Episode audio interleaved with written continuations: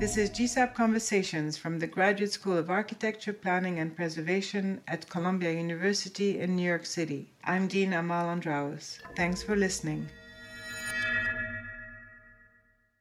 Today, I'm speaking with Hilary Sample, who directs the core architecture studios here at Columbia GSAPP. In addition to her teaching, Hilary is co founder of MOS Architects with her husband and partner Michael Meredith. MOS has gotten a lot of attention uh, lately, not only for its built work, like the Element House, but also its experimental furniture, the kind of interest in objects, the making of books and installations, including the beautiful selfie curtain at the Istanbul Design Biennial uh, and a massive encyclopedia of scale figures. Hi, Hilary. Thank you for joining me today.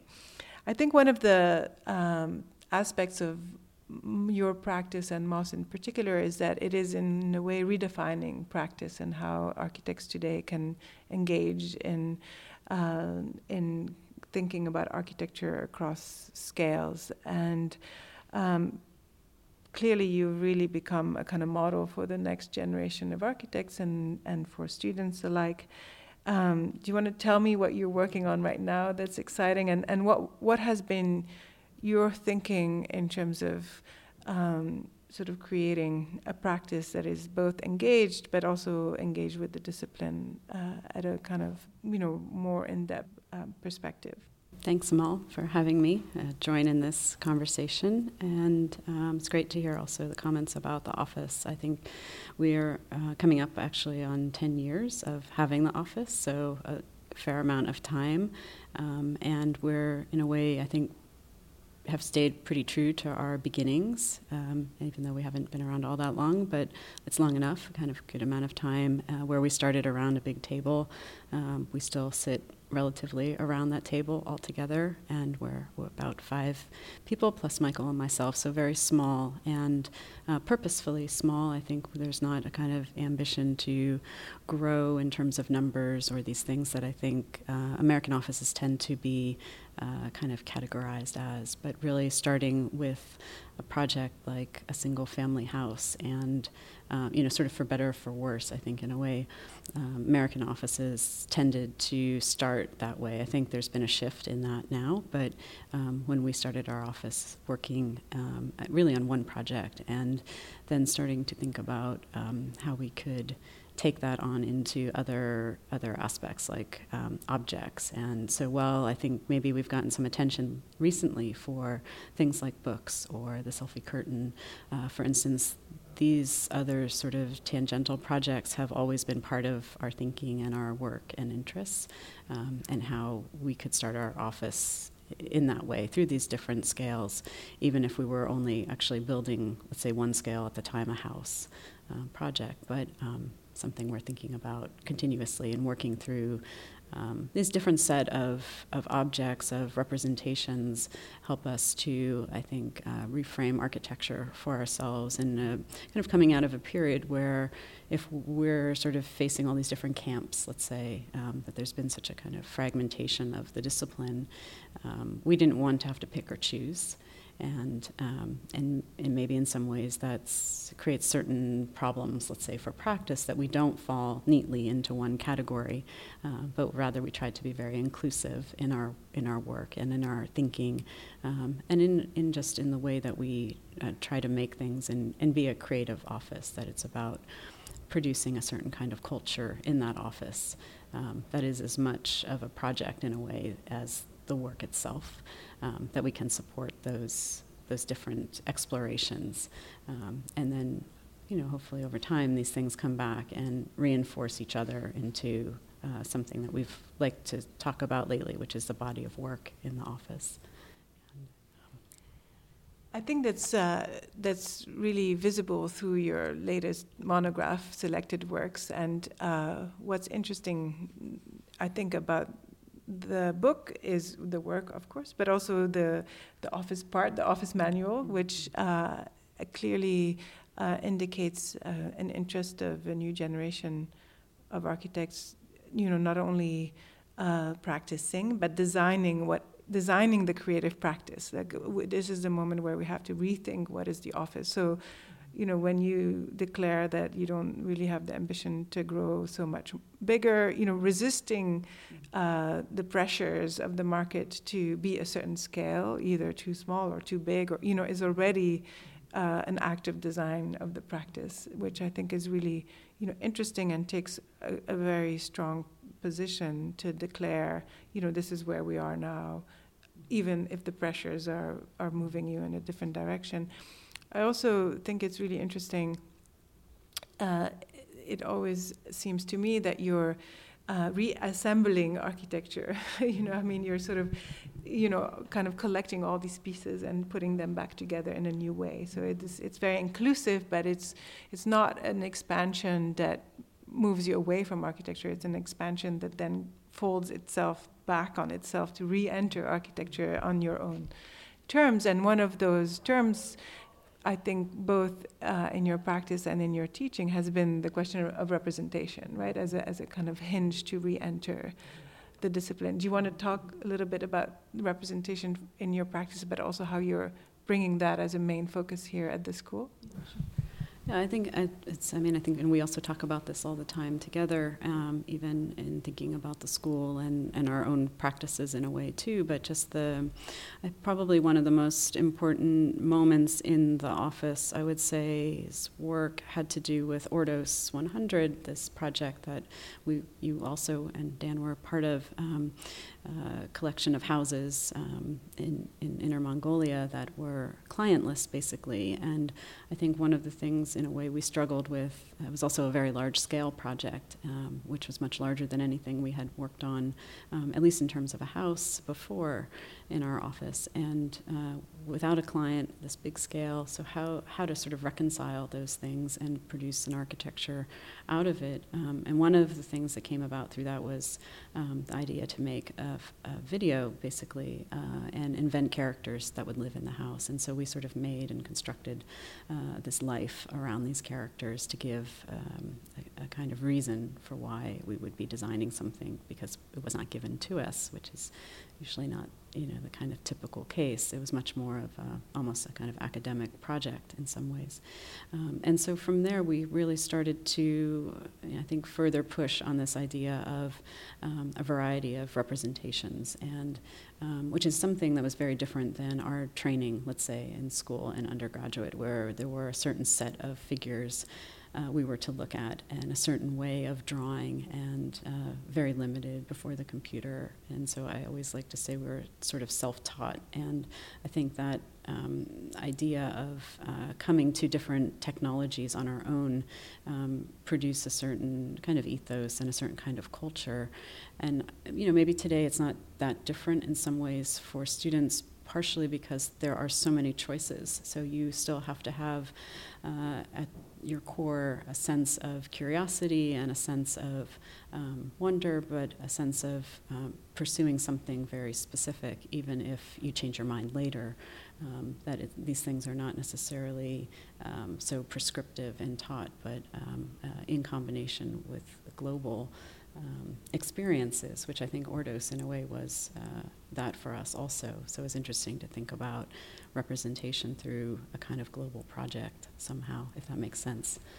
Um, yeah. it makes sense in the sense uh, that um, we were given a so-called desert, uh, but of course, and de- you know, declared as a lack of context. But of course, there was so many other contexts that were layered: the existing context, uh, the desert, the ecology, the absent the kind of projected people who were going to live there, and then the context of all these architects together and their conversations. And I think that the kinds of constructions that you built around that project, um, you know, using representation really as a sort of hinge between discourse and practice and a way to re-enter the project.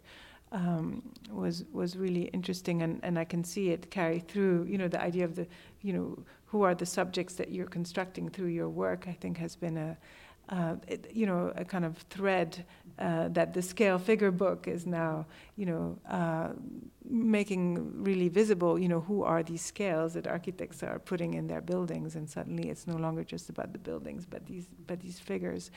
Um, and I, I, what, one of the, you lead here the housing studio, and, and, you know, housing is always it, it's so interesting to re, to continue to think about housing today. Uh, you know, housing having constructed you know so many different subjectivities, and uh, to invite students today to think about housing.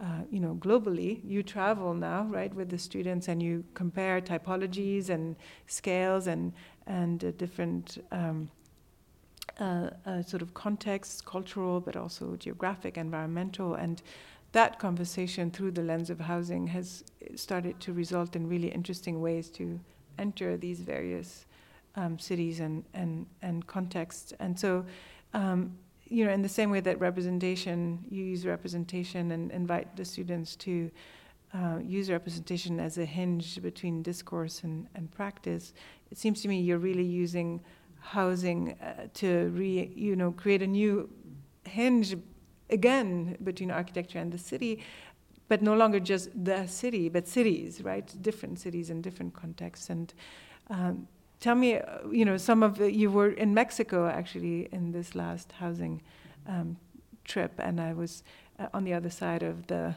so-called wall, and it was, you know, at the time of the elections, and it probably was a really interesting, um, you know, moment. And I wanted to hear a little bit about um, how the students are, you know, how you think the students are re-engaging this question of housing um, today. I think the, I mean, for start, to start a little bit, I mean, just that the housing studio here at Columbia GSAPP, I think, is uh, one of the oldest ones um, as a curriculum or pedagogy within the school, within architecture very specifically, that it's not um, something that is uh, placed into urban design or urban planning, because housing can, of course, operate at that scale, the thousands of, tens of thousands of units. If you think about um, other, the Netherlands, for instance, that will have a national housing plan, right? So um, it, it, you have to defend it in a way for architecture because it does have that capability to be such a large scale. If you reduce it down to something small, it becomes a single family house, and that's a whole other kind of disciplinary problem. So um, for me, it's exciting to think about it in those terms of sort of having to hold this ground in a way between these two um, incredible ranges, right, in terms of density, politics, economy, uh, culture, um, uh, and, the, and the representation of those things, which are also things that we look at a little bit in the studio. But that, in terms of it being at the school something like 45 years, I think it's been taught, and um, it really began out of two. Um, uh, sort of two exhibitions at the MoMA, um, or at MoMA, um, and uh, from the late 60s, early 70s, and and then we have incredible faculty who have been doing research on housing for a long time. Of course, Richard Plunz and Gwen Wright, um, just to name a few. Reinhold Martin um, at the Buell Center, um, who is doing other projects around it. So there's not only housing happening in the design studios, but I think we have an incredible um, support uh, for housing um, that can be explored beyond the studio. And I think these things are fantastic to reinforce each other and um, certainly have been helpful to me as a teacher in thinking about the direction for the studio to go. Um, and being housing in New York City, um, we can't escape a kind of incredible history of housing here within Manhattan, both um, uh, some of it not necessarily so positive if we think of NYCHA and the condition that it's in right now, um, and all of the deterioration and the kind of problems of, of that as an organization, to other, um, you know, more contemporary projects that are being built in the city and trying to serve as new models. Um, so to have the, those two um, spectrums of housing, um, one very optimistic, one pessimistic, um, how to uh, sort of work between those things can be very tough. But ultimately, that New York is a place that imports many models and types. And so I wanted to further look at that as an influence into the housing um, uh, situation in New York. And so to parallel that, um, and reflect, I think, the kind of incredible diversity of our student body.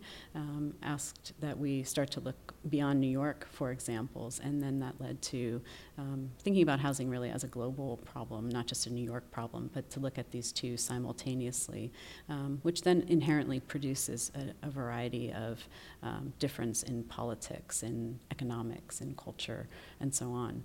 Um, for, for the studio, and I think these things are very interesting for the students.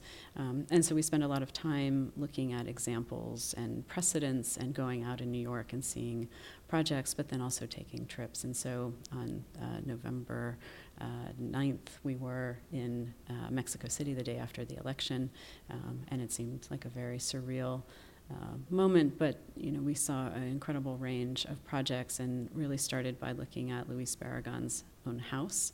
Um, I thought that was very important for the students to see someone, uh, a, a, project that they would study, um, but someone who is also a landscape architect, um, and to get a sense of what, what that means in terms of a relationship to a house.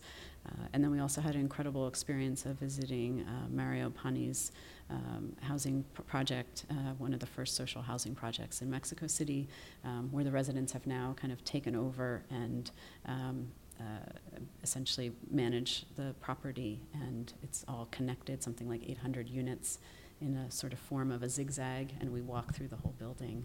They have planter boxes with plants. Um, residents are growing uh, rosemary and things for their garden. Um, this kind of very delicate, um, uh, sort of everyday experience uh, up against a, a massive project. Um, so it's something very real, but um, uh, and, and, and brutal at the same time. And I think for me, that, that kind of incredible dialectic in a way that housing can produce is what's so compelling about it that's really, uh, and I've seen, you know, some of the result in the work of the students, where not only is there so much recent invention in terms of representation, it's more um, playful. There's really an attention to detail, to the human scale.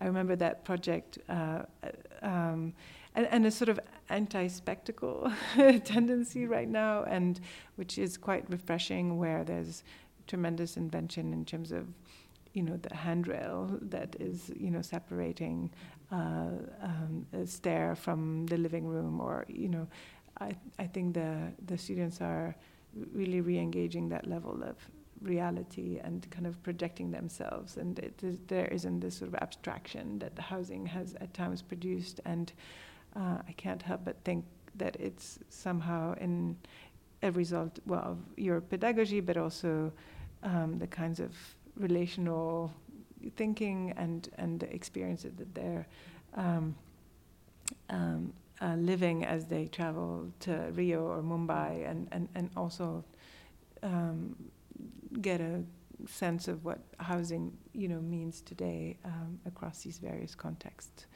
Um, so, what would be your uh, you know, I think we're coming close to uh, the end of the spring semester and a, a new um, um, kind of we're graduating a new uh, year, and I wanted uh, to hear your thoughts about like words of wisdom for your students um, graduating and what we, we hope we can you know give them here at the school as kind of a toolbox and of thinking and uh, skill to engage in new ways, you know, practice and other, you know, uh, ways to approach architecture. So, wanted to hear your, what are you telling your students now?